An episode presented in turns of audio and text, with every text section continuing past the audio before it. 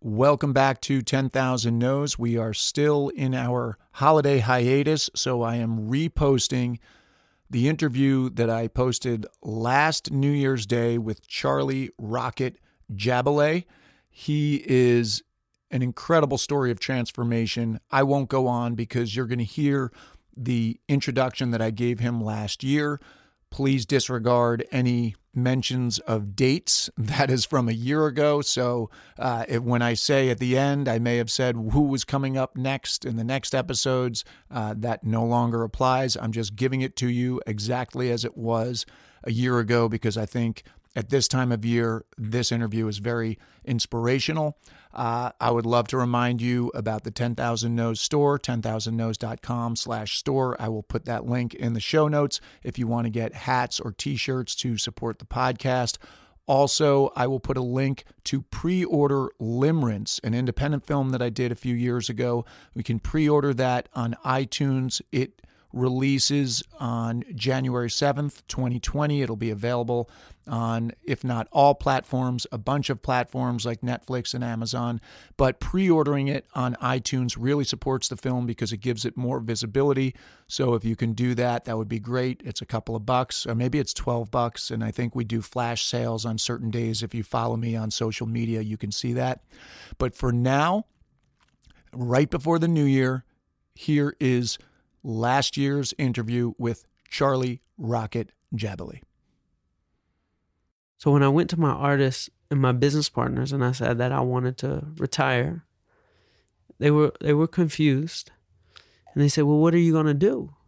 I said, "Well, I'm going to be an athlete." What what does that mean, Charlie?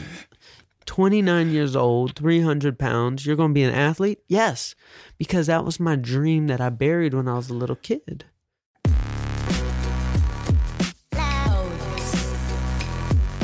You're a person who's heard the word no from a boss, an ex, a team that cut you, a job market that didn't want you, an accident or diagnosis that left you debilitated and depressed, or felt paralyzed by any setback that you just weren't willing to accept, this is the show for you. 10,000 No's is a roadmap built by guests who have blazed trails, silenced critics, and overcome the odds by facing down their fears and transforming their failures into fuel.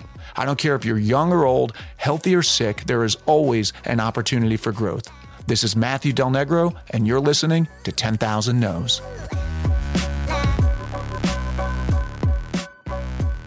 Welcome to 2019, people. It is January 1st, and I am fired up for this year. If you're not fired up, you better check your pulse. I know people say that people lose their New Year's resolutions two weeks from now, but I don't care. This is a new beginning, a new slate. Wipe it clean. You watched the ball drop last night, and here we go. Now, a few weeks ago, after the Jon Gordon interview, I said we're going to take a hiatus. I was thinking we were going to wait until early February 2019. And then I met Charlie Rocket. And I had this conversation that you're about to hear today with this gentleman that I did not know. Uh, I had met someone about two weeks prior to the conversation where we sat down. I had met someone at a retreat in San Diego. He direct messaged me and said, You've got to interview this guy, get him on your show, Charlie rocket. I go to his Instagram feed. His story is incredible. He was over 300 pounds, a brain tumor. Uh, he was a a music manager handling rap artists. Uh, had this incredible story, and he decided he was going to walk away from it, and he wanted to be an athlete. And he proceeded to not just be an athlete. He proceeded to complete an Ironman triathlon in Australia or New Zealand, sorry, and he did it in such an incredible way. I mean, he he said what he was going to do. He said it out loud and he did it. And what you're going to find out and you're going to hear in this interview and why I wanted to post it today is that he has been doing this his whole life. He he throws out these incredible goals that seem impossible to everybody around him and then he reverse engineers and he does the work and he works toward them and he accomplishes them. So inspiring. This guy is living what he's preaching. And I, I felt like there's no better way for you to start out your year than to hear someone like this. When I sat down across from him, I really was blown away, and you'll hear it in my voice. And here's another thing you know, he has this whole thing about uh, really wanting to talk about his failures um, on his Instagram feed and talking about uh, uh, taking his shirt off and showing he felt like he was fat when he was training. He was, you know, 300 pounds and he was ashamed of it. And he said, I want to expose it. I want to be the anti Instagram, which is what I have said with 10,000 no's. And we tried something that was a failure while we did this interview. We set up our our phone cameras and we did Instagram live while we were recording. And when we got done, uh, halfway through, you'll hear me say something, and he gets up, and we kind of heard reverb coming from it. Anyway, we get to the end, we finished it, and I said, Man, I was really thrown off in the beginning by those cameras. I didn't like it. And he said, Oh, I was thrown off too. I didn't like it at all. So we ended up scrapping the Instagram live. We deleted the video. And I went back and I listened and I thought, oh, did we trash the interview? And you really can't hear it at all in the interview. I felt like we were both dropped in. And the reason I bring it up is you got to try things and you're going to fail in some of those things. And it's not the end of the world. And we still got the interview and we just realized, oh, we don't want to do that. And we both said, yeah, I would never really do that again. Maybe we'll try it again. Maybe he will at some point. I will at some point. I don't know. The point is, you never know until you try. And what's the worst? You fall on your face. One thing doesn't work out, but another thing does. And this interview, I'm really excited about. Uh, Charlie Jabaley, AKA Charlie Rocket. I'm just going to let him take it away. I love the way we. Uh, we met each other. It's crazy to me because it's happening more and more these days mm-hmm. uh, through Instagram. Yeah. Somebody I had met, um, I'm going to butcher his last name, but Jeff Tar- Tartarchuk? Tartaruk? yeah. Tar- yeah.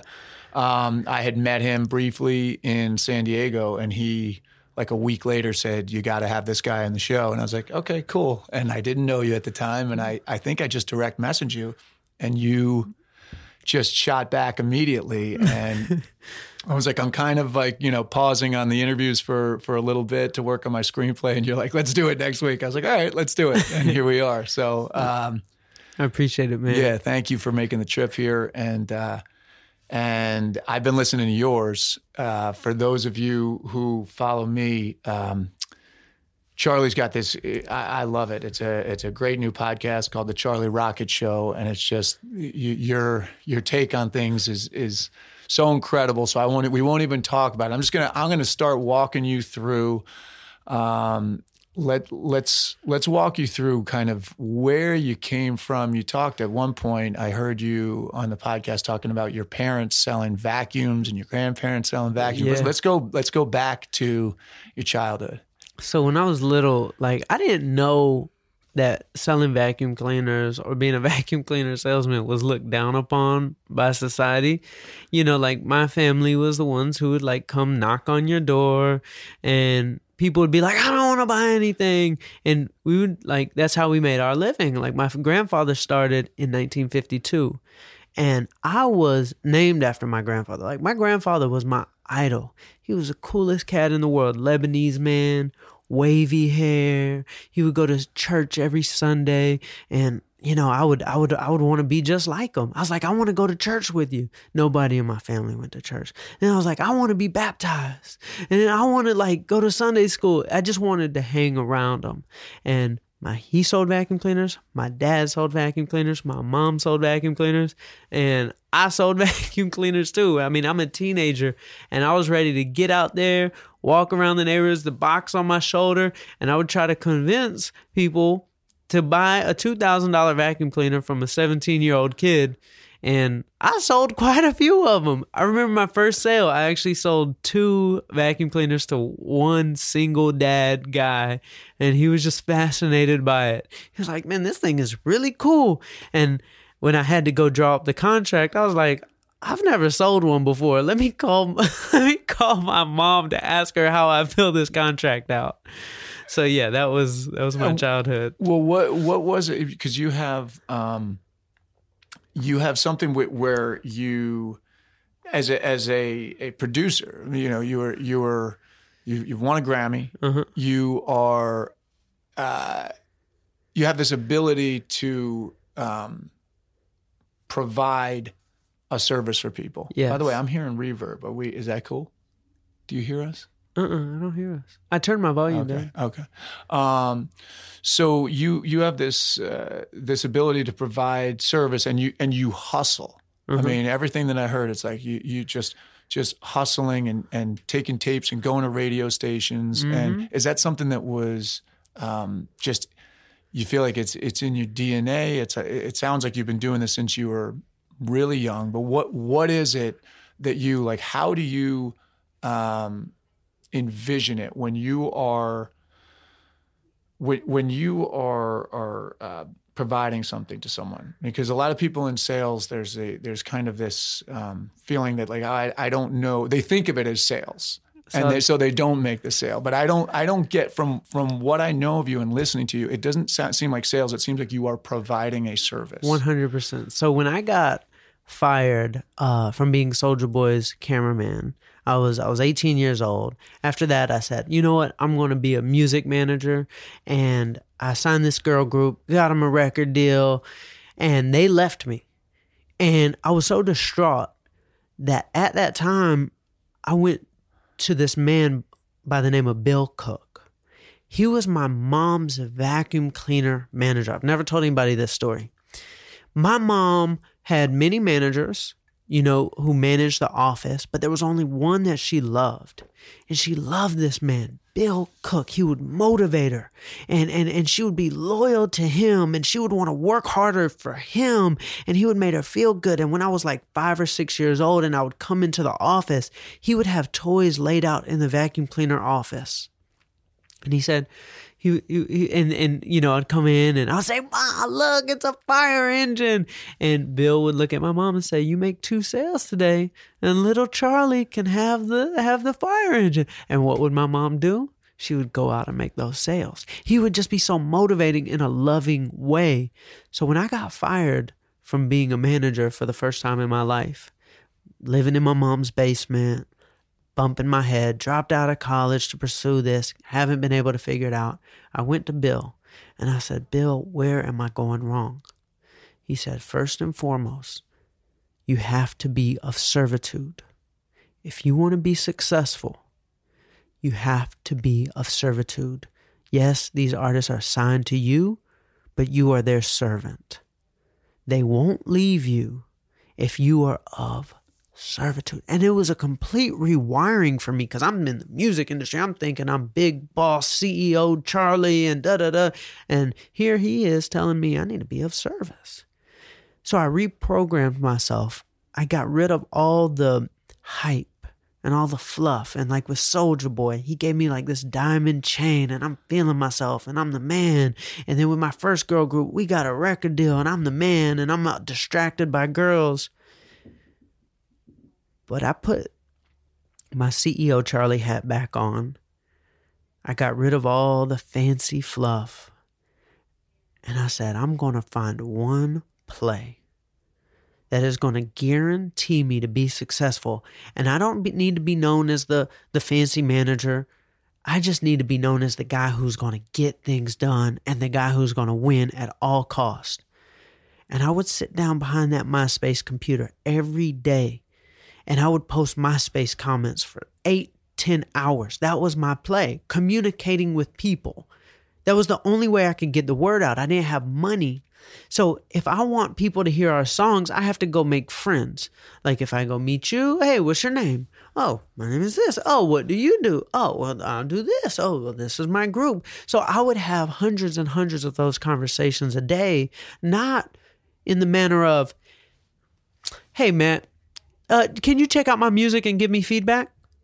That one, that's not how you build a friendship. right You build a friendship by actually communicating and caring. So that's what I did. I ran that play. And Travis Porter went from us living in our mom's basements to we worked our way all the way up to having three top 20 records in the country because I would find these places. Started off with MySpace comments. Then it I would take it to DJs and I would drive from every radio station from Jackson, Mississippi to Washington, D.C. And, and, and, and I just wanted to, to show them how much I cared. I didn't have money like record labels did, but I had passion. Yeah. And I would I would I'd take the DJ's name and I would I'd vinyl press it on the back of a hoodie and I'd make a hoodie called Salute the DJ. And and they would have a customized hoodie for when they're DJing, it can have their name on the back. DJ Swamp Izzo or DJ Fresh or, or any DJ. And I would go from every city and do this. And most people would email their songs, MP3. Me, I would call the DJ and said, What's your address? And they would say, you know, DJ Swampizzo at gmail.com. And I said, No, no, no. What's your actual address? Because I'm going to mail you something. Yeah. I would go down in Atlanta on Cheshire Bridge. There's this place called Service Box and Tape, and I would I would I would search through all the different box templates, and I would find this perfect box. It would be about this wide, and it would open like this, and it was flat. I would fold a hoodie and put it on this side of the box. Then on this side of the box, I would have a little small box and another little small box. And when they open this box up, inside is a CD. That's our song we're promoting. And when they open up this box, there's four or five different stickers and a letter. And I figured if I just ran this play, say there's 75 DJs in the Southeast that matter, well, I'm just going to own those DJs. And I took it to the next level. I wanted to be of service to the DJs, and I've never told anybody this story. Oh, this is fun. I've never told anybody this story. So I wanted to be of service, not just to my artists, but of to the DJs. And I realized DJs needed an easier way to get their music. There was a DJ website out there that existed called Digiwaxx, and it would make you log in, and it would make you answer these questions before you could even download a song. And they didn't even have all the songs, and it was updated slow. They they were like really just trying to make money from record labels. They weren't trying to help the DJs. So I said, I'm going to build a DJ website made for the DJs. And I want to help them get their music better. But ultimately, I'm going to own the expressway that they drive down so I can put my billboards up on the side. Yeah. So I created the biggest DJ website in the world for urban DJs because I was solving an issue for them. And now all the DJs were like, man, Charlie, man, we love DJServicePack.com. Like, this is the best website anybody's ever made. And I, I hired a staff and we ran it. And I had the best DJ relationships in the world because I wanted to be of service to them. I wanted to create something that helped them. So that is uh, a, a big way how I was able to get top 20 records in the country. Well, let me ask you. I mean, it's it's brilliant. But if somebody's listening, or in this case, watching, um, and they're going, "Okay, great, yeah, that's an incredible idea." How did you execute it though? Because a lot of people would go like, "I don't know the first thing about building a you know a high super highway for the DJs." Like, what did you do? Did you go? Find people that were web designers? Did you go find? Did you have skill in that area, or did or were you just smart enough to go? I'm going to get the right people to do this. This I'm the visionary. They're going to carry it out. I had a little bit of knowledge on doing websites because when I was a teenager in high school, I built a huge hip hop website that blew up. That's how I was able to go on tour with Soulja Boy. So there was this kid I met who lived in Chicago, young kid, younger than me, and his name was Joseph. And he was just, man, like, man, Charlie, I'll help you out. So when it was time to build the DJ website, I went and found somebody young. I was a young guy. You know, I went and found somebody young. Um, let's hit the red button on that real quick. Sorry about that. My phone was ringing. Um, so I went and found somebody young. It's what I could afford, you know, and he was hungry and I was just being resourceful. And the website I built was on WordPress. And, you know, I hired an intern. Her name was Lil Bit. Like, she was just like. Uh, and how old were you at this time? Uh, when I built that website, I was probably 20 years old. All right. So, yeah, it was just being resourceful. It's like when you're obsessed, you're going to find a way to get something done. If you're not obsessed, but the key thing is, I shut down my brain. The brain will play tricks And that's why I try to act like a kid as much as possible. Because as kids, um, let's say we're like six years old, I want to be an astronaut. Our brain is not working. Like because like if our brain's working, it'll be like, well, that's not realistic, or that's going to be very hard, or that's what we do as adults. But when I operate like a kid, I let my heart do the talking, and then I just show up. I say, I want to build the biggest DJ website in the world, instead of thinking, well, okay, this is going to be hard, or how am I going to do this? I never do it that way. I did the same thing when I walked away from music, and I said, I'm gonna be an athlete. Like I'm just acting like a kid as much as I try I can. That's you- why I wore this today. Like this is like all 1990s like you know Nickelodeon shows Yeah, and like. I'm wearing my moon boots because it's like if I was in high school it'd just be fun to like wear moon boots. And look at my pants. These is like moon crater. like it's just like I'm having fun. Yeah, yeah. That's it. So tell people uh, that that don't know your story. Um, first of all, even since we have it going going live as well, um, for for that audience, give everybody your Instagram handle. Yeah. My Instagram is at Charlie on Instagram. Just Just uh, at Charlie, just but Charlie. tell yeah. them your story about the Nike athlete because I, I just think it's it's an incredible story of exactly what you're talking about, and that's that's why I'm I've been texting you for the last week as I listen to your podcast and as I look at your feed, and I'm just so impressed is because you really are walking the walk of of what you talk about and and you really did just just give everybody that story of how you became what's it considered a Nike athlete is Yeah. that Yeah. it's it's incredible give, give us give us that Thank you, man. Um, when I walked away from from from my business, I ran a fifteen million dollar a year music business. Uh, won Grammys, world tours. I mean, I had pretty much everything anybody could ever want. And and and yet I wasn't happy at all. I was sick. I was three hundred and five pounds and diagnosed with a brain tumor. The brain tumor was wrapped around my left optic nerve, applying pressure on the artery that goes into the brain and started corroding the top of my spinal cord. And I realized everything in my life had to change. Not just something, but you ever seen a movie that sucked? Like the, the ending was terrible. Like maybe the worst movie I've ever seen was like The Last Avengers. Everybody's just gonna die. Like, but that's how I felt. Like if I were about to die, I would be like, that's a terrible ending. There's one thing we all have in common. We all want a good ending. And here I am about to have a terrible ending. I was like, that can't be my life. And I would say to myself over and over, my story isn't over yet. My story isn't over yet. My story isn't over yet. So when I went to my artists and my business partners and I said that I wanted to retire, they were they were confused. And they said, "Well, what are you going to do?" I said, "Well, I'm going to be an athlete." What what does that mean, Charlie? 29 years old, 300 pounds, you're going to be an athlete? Yes, because that was my dream that I buried when I was a little kid. I did what was realistic for me, and that was to become a businessman. But my dream, our, our truest dream, is a lot like solitaire on a Windows computer. It's just there. Th- th- th- There's nothing you downloaded. It's nothing you thought about. You just open it up and solitaire is there. That's what we had. Like, I didn't choose to be an athlete. I wanted that. It was just in me, but I buried it. And I had to complete that journey before I died. I have to know what it's like to be an athlete. And I told my, my business partners and my artists, I said, this isn't my practice life. This is my only one. And I made up my mind. I wrote a contract to myself. And I said, I'm going to do an Ironman. And I, I, I lost 130 pounds. I did five marathons.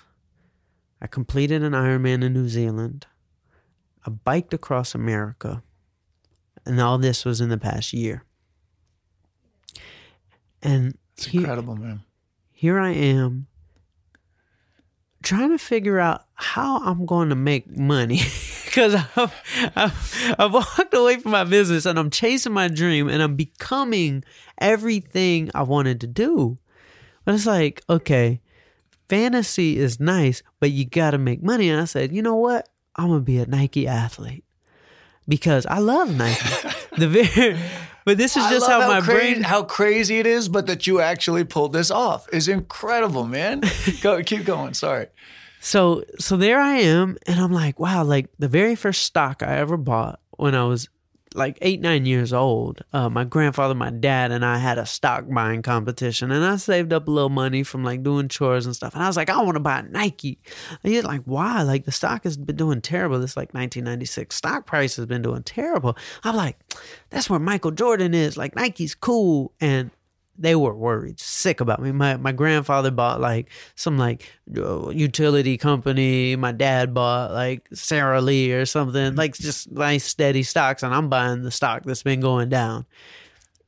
Well, they released the Presto. Michael Jordan releases uh, wins a couple championships. Stock price is flying. I won the competition. Nike has always been my favorite company because they're an inspiration company.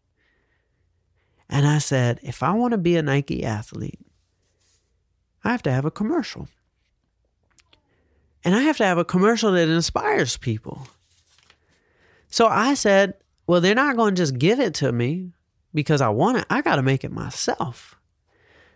So I go out and I find a videographer. I actually didn't find the videographer. I wrote down in my notebook and he walked through my front door that same day. That today I found my videographer. A lot of law of attraction, quantum stuff. But um, if you listen to my latest podcast, you'll hear the story. I heard it yesterday. I love it. But my videographer walked through my front door, and a week before, he called a meeting with his friends saying, Man, why aren't we the ones out shooting these Nike commercials? Because he's like 36, he's a little bit older, and all these like young guys are shooting the big Nike commercials. But week before he walked in my front door, he had a meeting. We need to be the ones shooting the Nike commercials. He meets me. I say, we need to shoot a fan made Nike commercial. And at the end, we're going to put insert Nike logo here. And I titled that commercial, My Story Isn't Over Yet. And I put it out. Nike called me three days later, said, We don't know who you are, but you have our campus in a frenzy. We want to fly you up to Beaverton, Oregon. And uh, we got something we want to show you. And I was stoked. I mean, I'm jumping up and down, I'm screaming, hollering. They tweeted my video. The video got a million views. Wow. It actually hit a million views when I was on campus. It was completely viral. And um, they said, We have big plans. And I was like, What you got? They said, We can't talk about it. I was like, Okay, but whenever you need, Charlie, we want to support you.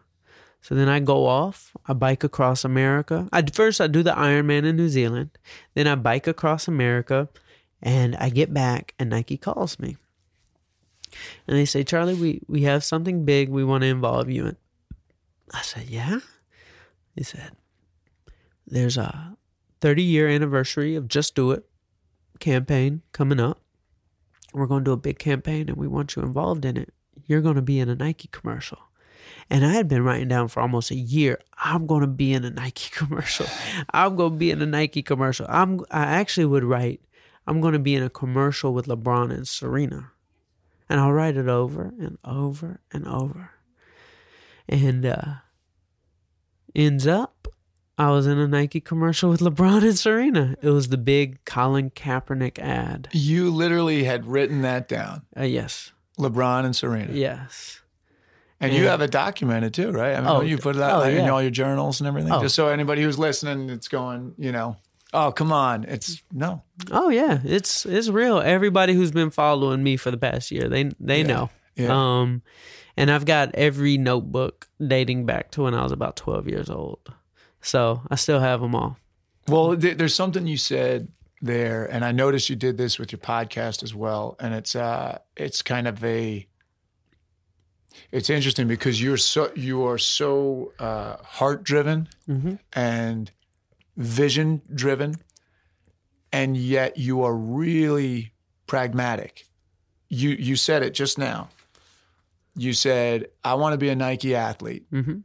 well, if I want to be a Nike athlete, I need to have a commercial. Yeah. And you work backwards, you reverse engineer it. Yes. You did that with you, when you with the whole thing when you were telling us before with the DJs Uh-huh. when you were rapping artists. Mhm.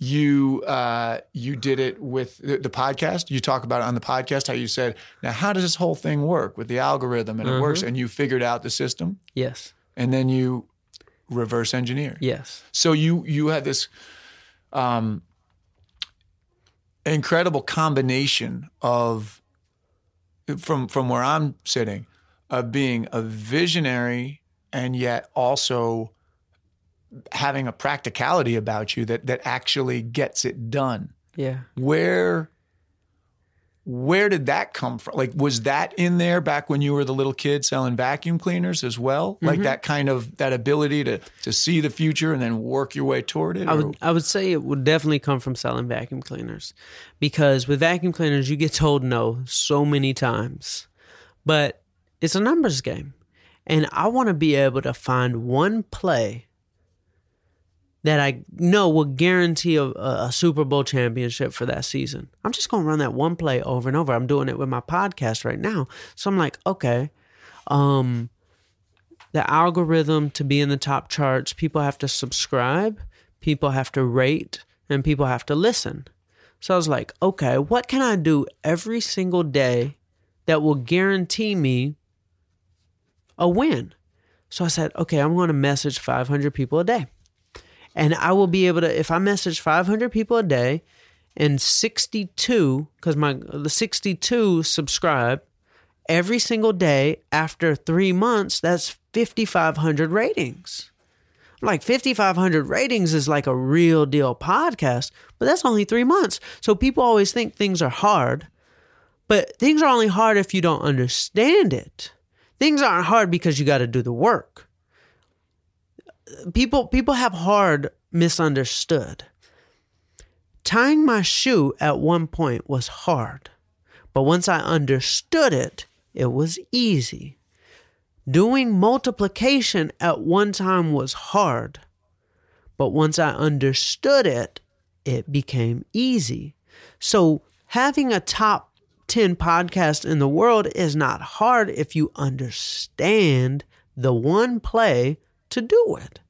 Messaging 500 people today, hmm, yeah, it takes four or five hours. Is that hard? Not exactly, because it's like, okay, we're going to sit down, we're going to use our thumb, and we're going to like say hello. It's not exactly hard if you understand it. So I look for the one play. I'm going to pass out CDs every night for 2 Chainz outside the club every night. Yeah, I'm the CEO of the company. Yeah, I'm wearing a suit, but I'm going to pass out the CDs myself because that's going to guarantee my success. I can't put my guarantee into another human's hands. And some of the people in the music industry, they would look at me crazy. Charlie, why are you standing out the outside the club passing out the CD? I was like, I'm going to be successful. Like nobody else will hand it out with the enthusiasm I have. Nobody else will say that special little thing because these are drunk people walking out of clubs. So you got to say the right thing so that make sure they don't throw it on the ground and ruin my investment. I'm going to pass it out and I'm not going to have to do it for my whole life, but I'm going to do it till we get off the ground. And I'm doing that. I do that with everything. With vacuum cleaner sales, it's like I've got to knock on 50 doors before one person lets me in. Okay, well, how do I knock on 500 doors? That means 10 people let me in. Like, it, that's a play. I'm just going to run the play.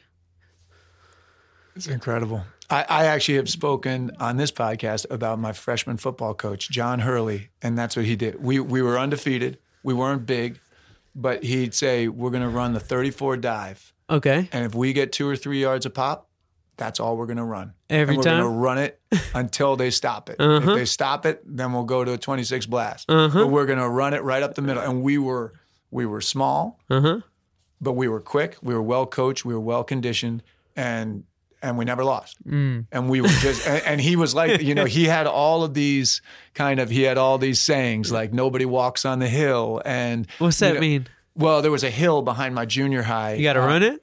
And you, yeah, anytime you went up the hill, I still say it to my kids. Nobody Oh. walks on the hill. You know, Oh. like, like it, it- it's it, any anytime you would go up the hill because the practice field was down Uh-huh. here and the school was up here, and he'd say nobody walks on the Ah. hill, so you couldn't walk up the hill. If Right. you're going to the hill, you sprinted up it, Nice. and like just just stuff like that. And and we would we would grind teams down that were bigger than us, Mm-hmm. and and we were just very sharply coached Mm-hmm. and executed. And, and when you said that, when you were saying that, and I was kind of preparing to talk to you, and I was listening to your podcast, I was like, oh, I got to tell him about Coach Hurley. um, but you really, you know, that that's the other thing is that like, I think sometimes people could hear someone like you talk Uh-huh. and misconstrue what you're saying because you are like dream big, dream big, but then you actually do the work Uh-huh. You do the work. You Mm-hmm. are on there messaging everybody. I'm telling you, that's how, you know, so everybody can hear it. That's how we met. Yeah. Somebody suggested it. I mean, I, I swear to God, I, I messaged you just kind of, But do you know why somebody messaged you about me? Because I was so honest on my Instagram. I said, I've been told no by so many podcasts that it's like, if there's anybody who podcast you think I should be on, please just message them. Like, I just put that out there.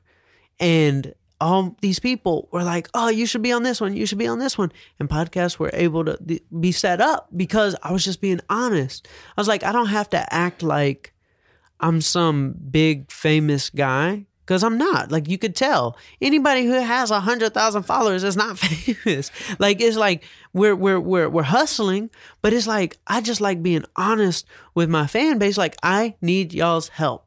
Yeah. I'm being told no, but maybe you guys can help me get some yeses.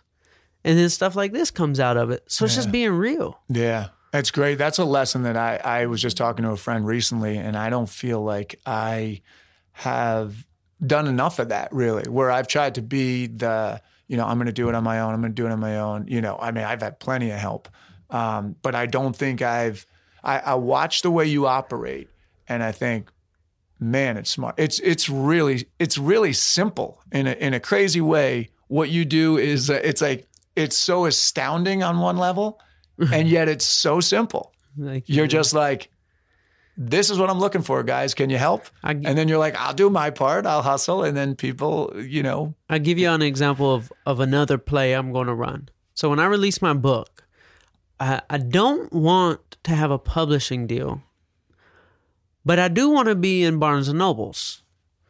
So I figured, how do we get in Barnes and Noble? What's a play I can run? I was like, okay, fan base, for the next 30 days, we all have to make, let's call Barnes and Nobles uh, 5,000 times. You know, and if I have, you know, a thousand people, you know, make five calls over a 30 day period of time, it's like Barnes and Noble's going to get so many calls that when I call them and be like, I'm Charlie, like I have a book, they'll be like, we've been requested this book so many times, but that's just a simple play I can run. Like, okay, guys, here's the Barnes and Noble's phone numbers. Let's just everybody call and request in the next 20 minutes.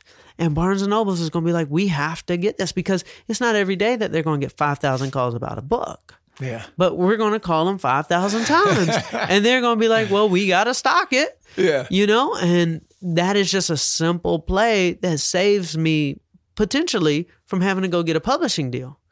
Like yeah, because my goal is to be in stores. So hey guys when the book comes out we're going to call barnes and nobles. Yeah. but just a simple play that gets an outstanding result. Yeah, that was it. Well, that was another system that you kind of looked into and deconstructed. I, I heard you talk about that with, you know, what does it take to get on the bestsellers list? And then you started to realize, oh, the people are, you know, it's kind of this whole machine. And then, it, but, but it's not necessarily great for the author, mm-hmm. you know? Uh, and, and so, yeah, just saying you you've kind of yeah deconstructified it, it- it- or deconstructified. I'm making up like words. that. Deconstructed uh, the system, and then and then kind of again reverse engineer. How do I get there? right Um, deconstructified it so so uh, tell us about this. Um, we kind of talked about the the Nike athlete. uh-huh Um, wh- what did you do? Like, where? What is the status of the brain tumor. Oh, oh brain tumor shrunk. Sorry, I, I'm known to glaze over that because it's it's something I've I'm I'm going to live with my entire life, but it is shrunk. My body is imbalanced. It's a pituitary tumor, so it's all about the hormones. And when I cleaned up my diet, I went vegan. I like like went like raw vegan for a while, like very very strict. I wanted to eat living foods. That was my goal. If I'm dying, and you are what you eat, is what I'm eating, dead or alive. That was the question I asked myself, and uh, yeah, so it's been it's been amazing. It's been amazing. I'm I'm happy. I'm healthy. You know, I still have about forty pounds to lose, but I don't feel like I'm about to die, and that's the best feeling. Yeah, it's incredible. It really is. It's incredible that you just kind of put it out into the universe, and then and then made things happen so so swiftly, really and and and yet all of that work has been the groundwork was laid mm-hmm. beforehand. Mm-hmm. So I'm going to give you this little pop quiz. Okay. Um, the word "no" Uh-huh. really means what? Not yet. Not yet. they just didn't complete the sentence. Yeah. It's like there's a T and then a Y and an ET after the no. Yeah. I had another gue- I had another guest say uh, they're like it's a it's a no, but there's a comma after I like you know, that. which is something. Didn't you say that? Wasn't that your thing? Yeah, if the a story's not over yet with Yeah. a comma. Yeah. So no is um so so in sales I was taught by this man named Clay. Uh and I don't know who he got it from, but it's out there, I'm sure. Um buy, cry or die. Okay? I'll give an example. Um like I've asked and he's been very respectful. So uh, like uh a man named uh, Lewis Howes Oh yeah. and he's told me no 15 times, which he can run his business however he wants. I don't get mad at a man for, you know, being busy or having certain guests he wants, but I've asked him a lot and he's told me no a lot in a very nice, respectful way. But buy, cry, or die means you're either going to buy, you're going to cry and beg me to stop to stop asking you or you're going to get so old that you're going to die and uh, I won't be able to ask you anymore. But that's my mentality going Yeah. into it. I would do it with radio stations, and it would be buy, cry, or die. It's like you're gonna play this record, or you're gonna cry because I ask you so much. Like, just please stop asking, or you're going to get so old and you're gonna die. It's great. So you just remove the ego. It's just that you just go and expect. It's like you're expecting the no's, and so that you're like, yeah, the first the first hundred, of course, they're going to happen. Mm-hmm. It's fine. Mm-hmm. Doesn't slow me down. Nope. I um I, I I learned a lot from Diddy and how he marketed Ciroc. He was so passionate about it at the beginning. And I was like, why? Like this all you talk about like like it's it's literally like you're on the sidewalk with a toilet and you're pouring Grey Goose into it and like and it's just like like you're kind of obnoxious. I'm kind of tired of you talking about this. But he knew what his finish line looked like. And now he makes, you know, $90 million a year from it. It's like, oh, now I get it. He wasn't trying to be passive or tasteful or respectful to what we as the audience cared about. No, he's going to shove it down our throats. And now we get it. Oh, now I see why. So I'm sure there's people who follow me on Instagram like, Charlie, like, we know you have a podcast. Like, stop talking about it. But in six months, when it's world renowned, you'll be like, oh, that's why he was going so hard Yeah. with it. I get it. Yeah. So anybody who gets mad, they'll be back. It's a great way to look, a great way to to think of it. Um, it's actually so. Uh, Bedros Keuilian is a friend of mine who is, I think, tight with Lewis Howes. So maybe, maybe that's your in. Um, he, I talked to him. I was hanging out with him, and so, something happened. We came up with social media, and I said, "How do you? You're so seamlessly kind of like somebody came over to say something, and he just." Without messing up the vibe, he just kind of like brought it in. If you ever follow him on, on social media, he's so warm and friendly, but it's like he's he's pumping them out all the time. Great content. And I said, "How do you do it? Like, don't doesn't don't you feel like it messes with your like being in the moment or whatever?" And he's like, "Look, I feel like what I do helps people. I've seen it help people, it's my duty, it's my obligation to get it in their hands. Mm-hmm. And that's how he looks at it. Because I've been the the other way where like I mean I even think of like my podcast. I I love what it's been. Love what it's been. But I have been more passive of like, oh, they'll come, they'll come get it, they'll come get it. Mm-hmm. And it's and you know, I'm listening to you and I'm going like, oh no, no, you gotta go out there, you gotta put it out there Mm-hmm. more. And and I'm sure there are people that follow me. I mean, my brothers always like, you post too much. And it's like that are probably like, you know, you're you're you're talking about your podcast all the time because I am because I love it. Yeah. I love what I'm doing. I feel like it's you know I'm giving you something for free. Yeah. I'm like you know, and and so I like to talk about it, but I could even do even do more. Yeah. Um, so the next uh, the next question is okay. First phrase that comes to mind. It could be right now. First phrase. It could be you know book title, song title, uh, lyric, uh, quote, whatever. What what is it? this one always stumps people. This is a great one because all right, so I have um a bad relationship with money. My my mom, uh, we grew up thrift stores. Like I didn't have a pair of jeans until high school. Like we would pinch every penny growing up. Like even in the winter time, um, living in Atlanta, it gets very cold, like in the teens. And my dad wouldn't turn on the heat to save money. So he would take the wood burning fireplace and he would hook up these like ducts to it like and and the fan system and he would try to blow the warm air throughout the house and the house was built in like 1900 and i would be so cold that i would like change clothes under eight quilts because it was the only place that was warm. And then i got smart and i was like Charlie, why don't you just change in the shower? Like turn the hot water on, it'll be steamy, and then like you'll be like warm enough to take your clothes off and change your clothes out of your pajamas. So, since I have a bad relationship with spending money, because I get it from my parents, I always say this world famous 2 Chainz line. It's world famous to me because I repeat it every day. we spend it and get it back. We had invented that. So anytime I spend money, I say, I spend it and get it back. I had invented that. So it's like if I spend it, I'm gonna get it back. So that's that's what That's I say comes to it. I say it 50 times a day. Really? Anytime I spend money, I don't spend 50 times a day, but whenever I spend money, I always say, I spend it and get it back. We had invented that. Wow. I like that. I, like, I might steal that. Um, all right, the last one. If you could give your younger self advice, Uh huh. what age Mm-hmm. would you intervene Mm-hmm. and what would the advice be? All right, so audience is gonna hate my answer, um, because how I look at it, I'm so optimistic. I'm delusionally optimistic. So how I look, and this is gonna be corny, but um, Corny's good, man. all right. So anything that bad happens in my life is a negative, and a negative is like a horizontal line. Okay, it's like a, a negative sign, and that knocks you down. But when you get up, it turns into a positive.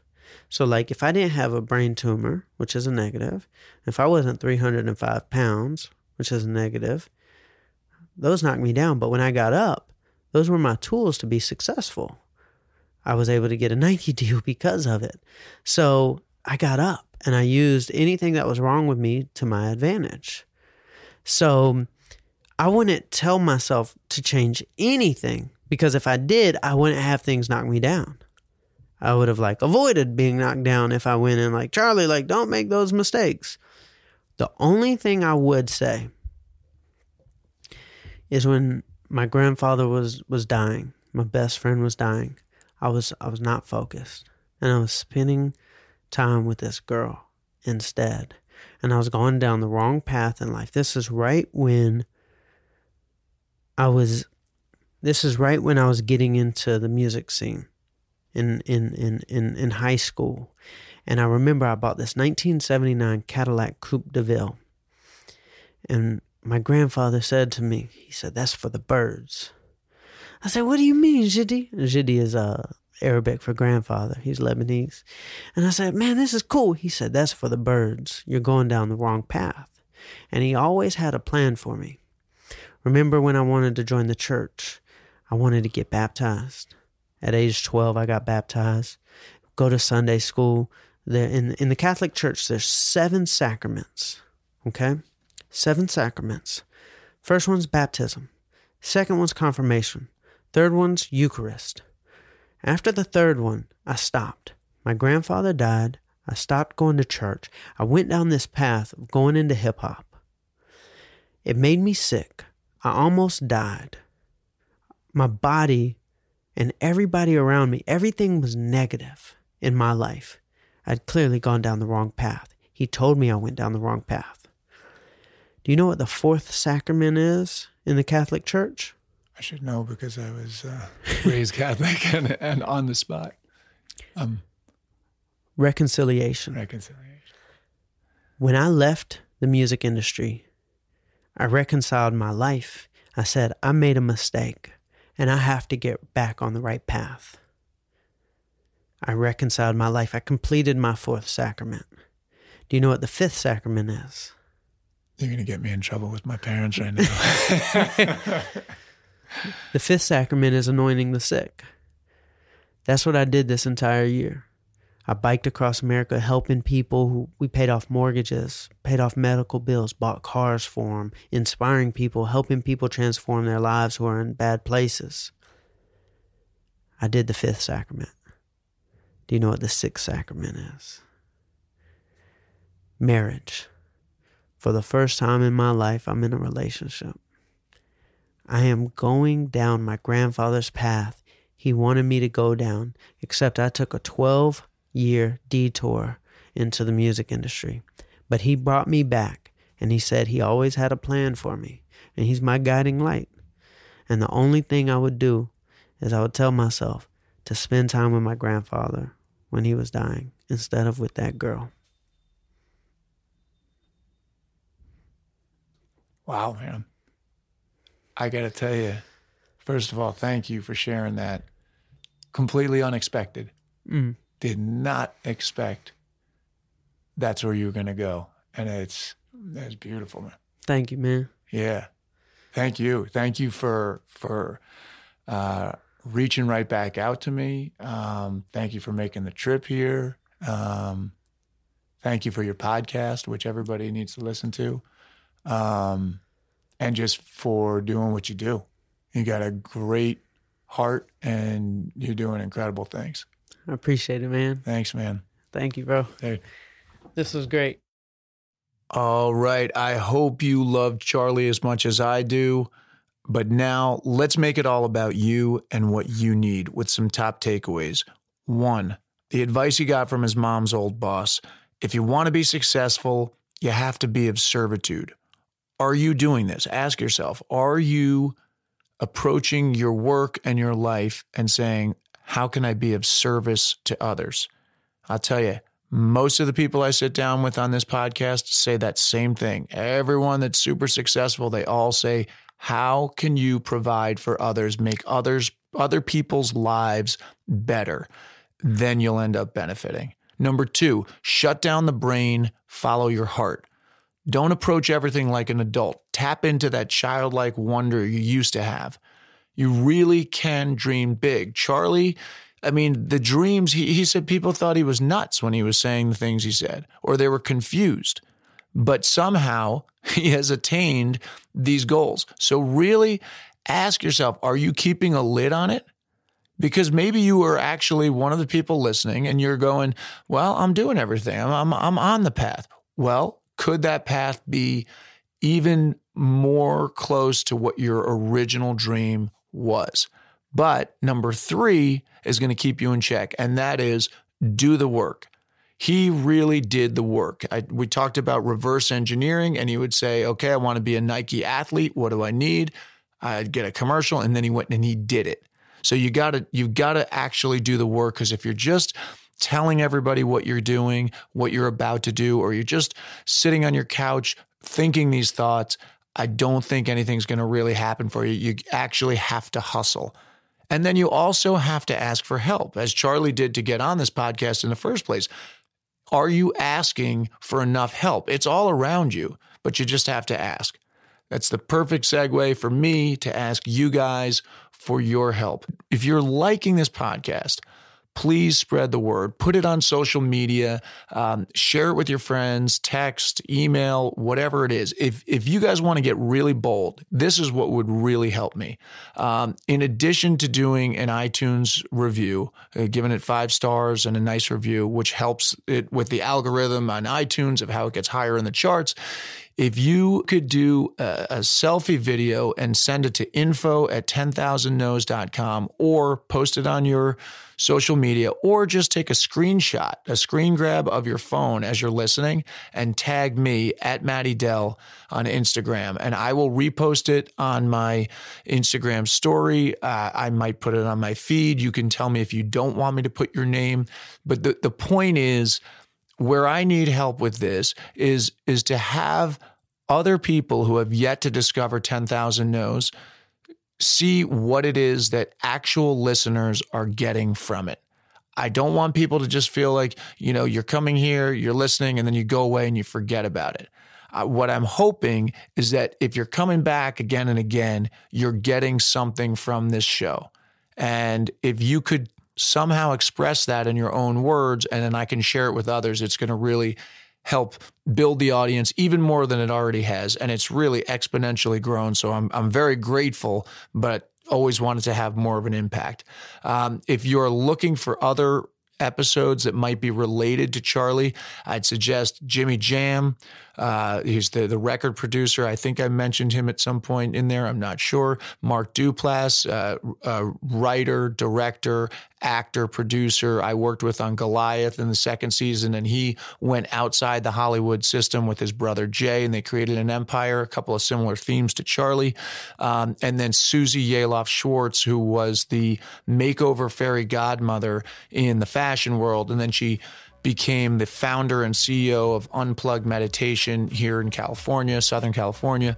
Uh, another great conversation. And Next episode to look for is going to be my friend, strength coach Jay Ferruggia. He's so much more than just a strength coach. He had a complete reinvention. Uh, he talks about that. That's why I wanted to put him at the beginning of the year.